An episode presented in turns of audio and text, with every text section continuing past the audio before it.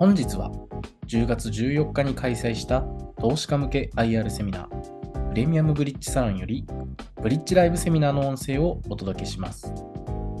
今回のテーマは竹蔵様による竹蔵流東証が公表するデータのマル秘活用方法を公開です。よろしくお願いします。竹蔵と申します。えー、まあ、ブリッジサロンでは、えー、今年、まあ、9月の9日と、あと9月の30日に、えー、まあ、ここの登壇させていただきました。で、9月9日の時には、あの、日本株中心にお話しさせていただきました。で、9月の30日ですね。まあ、この時は、あの、アメリカ株についてちょっとお話しさせていただいたんですけど、えー、まあ私もですね、あの、コロナ禍で体重が10キロぐらい太ったので、あの、肥満薬薬なんかちょっと、えー、今後注目されてるんじゃないかというお話をして、まあその後ちょっと見ていったんですが、昨今あの、イーライリリーっていう株価があったんですが、これがまあ上場来高値を、えー、取ったりですね、あと、ノボティクスですか、こちらの方もまあ肥満薬を今、えー、開発して、今、えー、売り出されている会社なんですけど、まあここの会社もですね、結構堅調に、えー、推移したかなというふうに思っています。で、あともう一つは、あの、生成 AI のところで、あの、まあ、NVIDIA ですかね。またそのあたりがいいんじゃないですか？っていうことをちょっとお話しさせて、まあ、NVIDIA の方も、えー、ここ数日、えー、強い動きになっていて、まあ、ご存知のように、えー、今週、えー、日本の半導体のところもですね、非常に堅調だったのかなというふうに思います。えー、中でもレーザーテックっていうのは 株価、あの株があると思いますけど、これ木曜日、売買代金6000億を超える、えー、売買代金になっていて、まあ、昨日も3850億円レーザーテック1社でやっているのが今、あのー、あったかなというふうに思います。まあ、今後もまたそういうふうに、えー、おいおい、えー、半導体なんかも来るのかなというふうに思っていますので、えー、また、あのー、まあ、春とかまたブリッジサロンの、えー、ところでですね、お邪魔できれば、また日本株中心にですね、お話ができればなというふうに、思っています。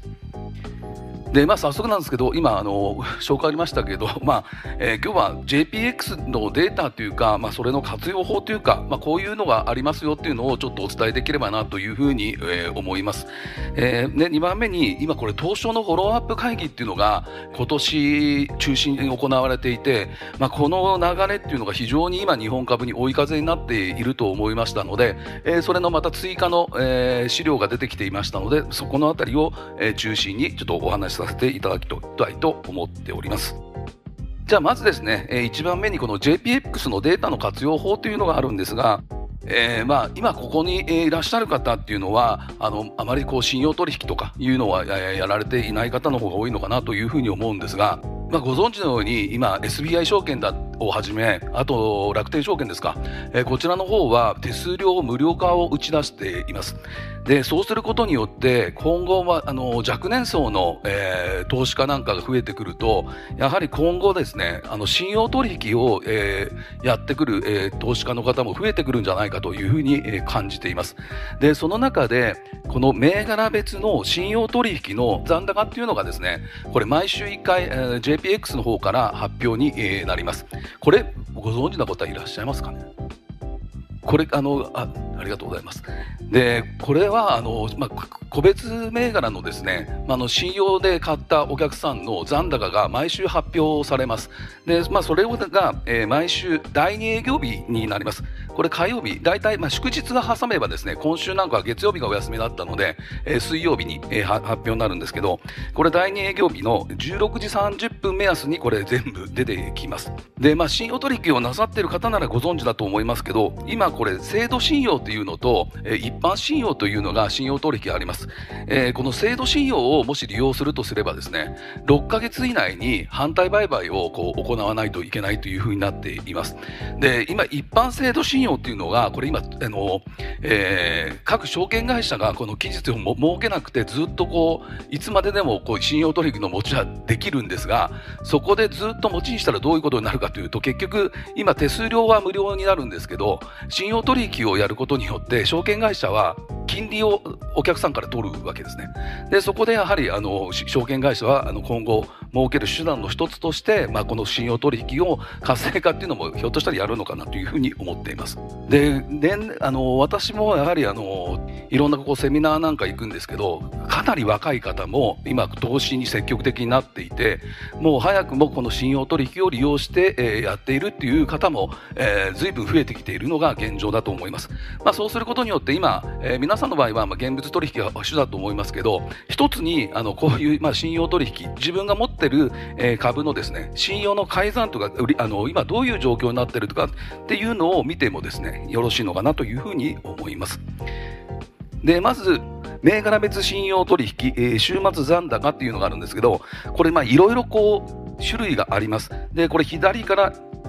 6番目にですね、こう、あるわけです。これ、信用取引の全部残高のいろんなものがあるんですけど、私がまあ特に重要視しているのが、この、えー、銘柄別の信用取引の、えー、残高と。いうところになりますので、もし、あの、もし、あの、このね、えー、信用取引の、えー、残高というのを出せば、この画面に JPX が出している画面に飛ぶと思いますので、まずここを見ていただくというところです。で、その中の、えー、左から6番目のところをクイックしていただくと、下のところにこれ曜日別あります。だからこれ週1回出ますので、今一番直近のが9月29日、あ、えっ、ー、と、ちょっとこれ1週間前の、えー、資料をブリッジサロンさんに出すので、これがちょっと9月29日が一番最新のデータになってるとは思うんですけど、で、9月の29日申し込み分っていうところをこう叩くと、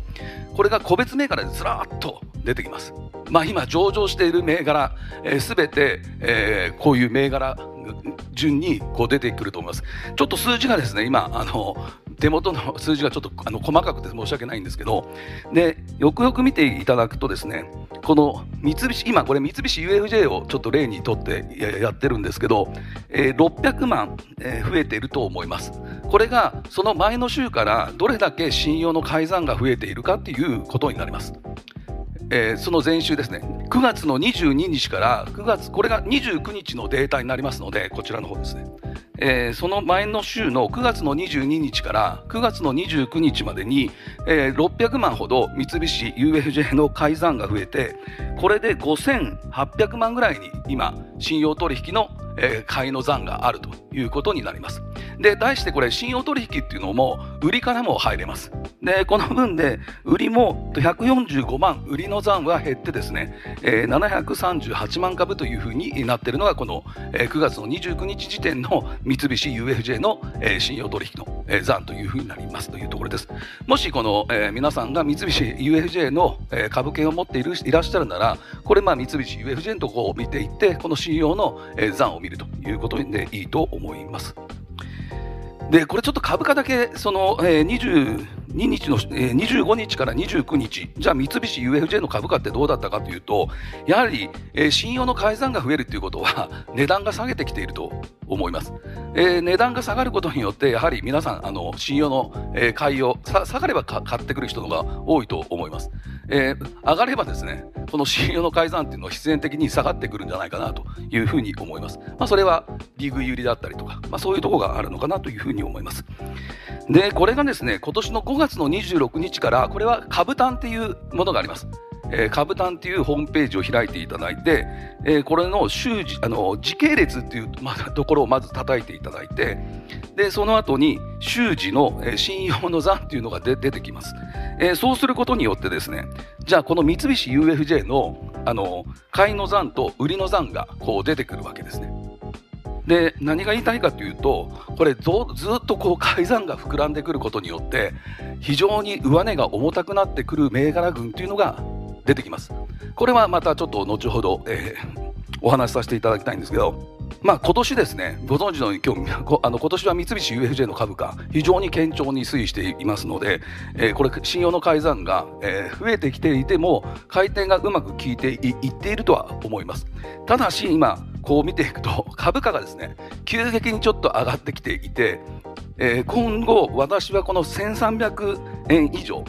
ここをやっぱりなかなか抜けてこないと、この信用の、買いをちょっと重しになってくる可能性もですね、今後あるのかなというふうに思います。えー、だからこの信用の買い算を見ながら、えー、どこで、えー、この信用の買いがですね、非常に増えたよねっていうのところも確認しながら、こう見ていってもいいのかなというふうに、えー、思います。えー、今は、私はなぜここを今出したかと言いますと、結構この1300円のところの上値をね、なかなか取りづらく今なっているような感じがちょっとしました。で、先週もで、今週も日経平均相当上がっているんですけど、実を言うとこ三菱はそんなに上がってないというふうに思います。まあ、それがちょっとね、この信用の改ざんのちょっとあの倍率、そういうところがちょっと増えてきたことによって、上値も、えー、重たくなっている印象があるのかなというふうに、えー、思います。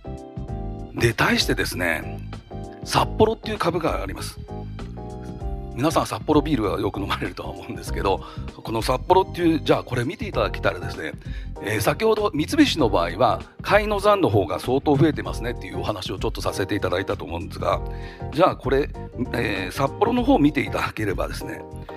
これ買いの残高っていうのちょうどここの欄になると思うんですね。ということは今信用の改ざんっていうのは2万5000株しか今ないっていうことですね信用で買ってるお客さんが。ただし売りの方を見ていくとえー、これ30、30万株ですかね、えー、なっていて、36万4000株売っているお客さんがいるっていうことですね。じゃあ、買いはですね、信用の買い買いで買ってる方って2万株しかないのに対して、売っている方は30万売っている人が多いということです。まあ、これ大きく出したのがこの株単の先ほど言った習字ということあるんですけど、ずっとこれって売り算が積み重なっていっています。で、信用の改ざんっていうのもほぼほぼなくなってない状況ということはどういう状況になるかというと売っている人は買い戻す売っている人は買い戻すということになってじゃあこれ今 PR って今何倍なのっていうことを見ていくと73倍ぐらいあったらこれ皆さんもここまでかあの株価が上がったら売りたいっていう人も中には出てくるのかなというふうに思います。えー、今年の初めの、えー、値段がこれが2000、えー、2000弱ぐらいのやつが今この札幌ビールも今5000円を超えている今状況になっていると。やっぱりここまで株価がですね、えー、上がってきたら売りたい人がどんどん上がってきあの売りたい人が増えてくるっていうのも、まあ、納得はできる方も多いのかなというふうに思います、まあ、よくあの PR がやっぱり今は安い。10倍とか15倍とか、まあ、あと、まあ、10倍未満の株価っていうのが上がりやすい状況下にあって今上の方に書いてある PR こちらの株価っていうのは、まあ、71倍。になってるにもかかわらずこう上がってくるっていうのは、えー、信用の倍率ってあるんですけどやはり売りの方が多ければなかなかこう、えー、下がりづらい状況にもなっているっていうのがこの株価の七不思議だというふうに思います。まあ、よくだからこの株はすごい業績がいいのになかなか株価上がらないないなが上がらないねっていうのとまだ逆でこれ業績はそんなに良くないのに株価はなんでこんなに上がるのっていうのも一つのこの株価の七不思議でもあるかなと思いますただしこの今札幌っていうのはやっぱりあの土地持ち企業っていうところで 買われている側面もあるのかなとはいうふうには思うんですけどまあそういう一つの使い方としてこの信用取引の、えー、残ですか、まあ、もし自分がお持ちの株だけでもこうこれ銘柄コード順に全部並んでいますので、えー、そこだけこうピックアップしてもいいのかなというふうに、えー、感じています。ココルポールっていう会社ご存知の方いらっしゃいますか？